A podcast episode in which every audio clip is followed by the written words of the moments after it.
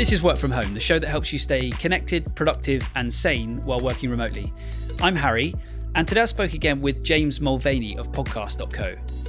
One of the things that really interests us, us being Lower Street, the podcasting company that produces this podcast, the one that you're listening to right now, is content production, and especially right now, content production remotely.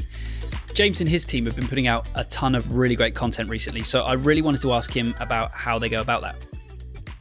James, your team obviously is pushing out an incredible amount of content for your for your own marketing. A lot of it, it seems to rely really heavily on a very strong visual brand, which for an audio kind of business is really interesting, and I'd love to hear more about that. But also, you know, what has this impact of working remotely had on your kind of content creation practices? we had a sort of certain backlog of content which the two video uh, videographers have, been able to work on. We also uh, on podcast.co work as a full service agency as well. Um, so similar to, to what you guys offer, you know, we edit podcasts on behalf of clients, both doing the editing of the audio and also in some cases video clips as, as well. You know, it's fair to say, you know, we've definitely seen a knock-on impact because people aren't going into studio recording content some people have shut down their podcasts or they're just putting them on hold for the time being, which has kind of, uh, you know, had a knock on impact to that side of the business.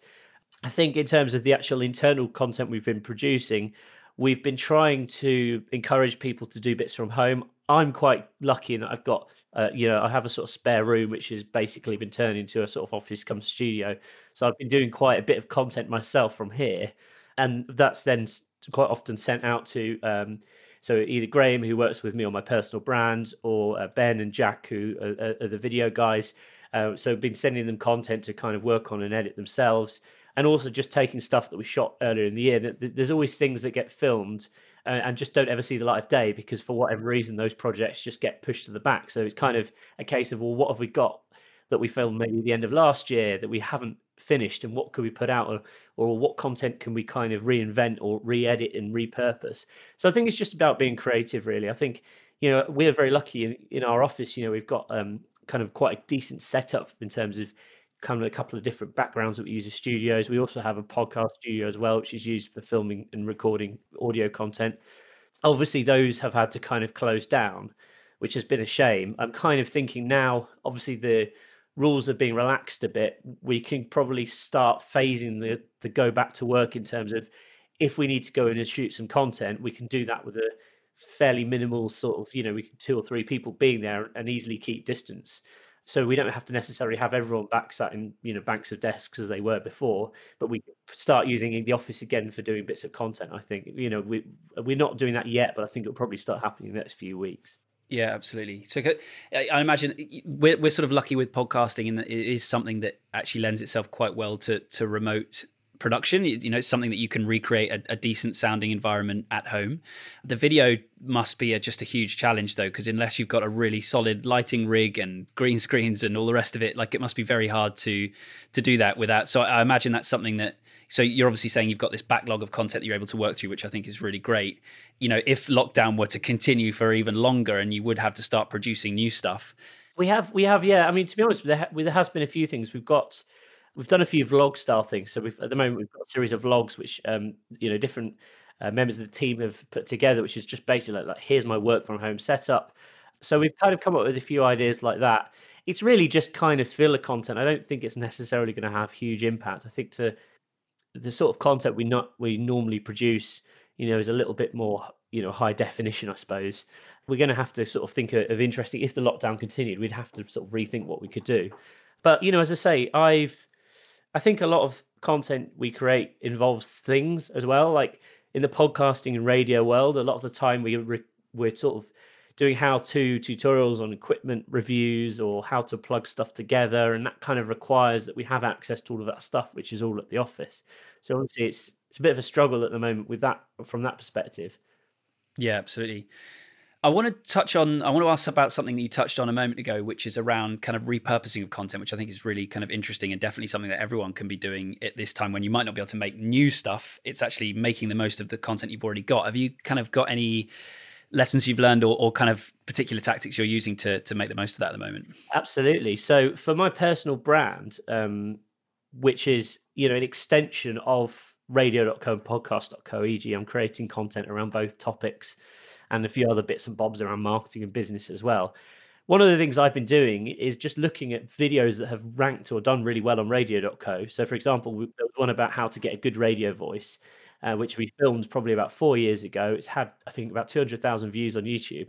And I literally just taken that concept, thought, okay, you know, how can we how can we tweak the script, you know, freshen it up a bit, make it a bit more interesting, and just refilmed it here, you know, because ultimately that is one of the videos where it's not necessarily about loads of equipment, although there is actually a bit of equipment in it. I do lie, but I so happen to have it here. So I, have just been able to record that here, but a lot of it is just kind of spoken theory to the camera.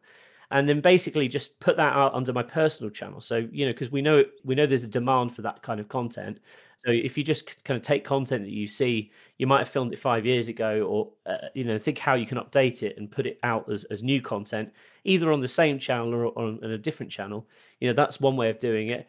Another video I did was uh, different types of microphone to buy, and that was just a slideshow. Really, I just did a, an intro to camera and an outro and you know just put together a presentation which you know obviously just recording a screen. Again you can do that from home really easily can't you?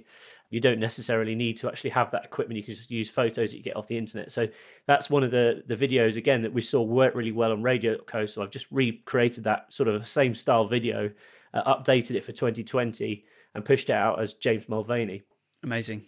Yeah i really like that so, just as more sort of, I guess, general advice to sort of um, wrap up this kind of segment, have you got any kind of top tips for content creation as a very content-led company? What would you kind of, what would those top tips be? Well, my analogy is QVCA, which is quality, value, consistency, and authenticity.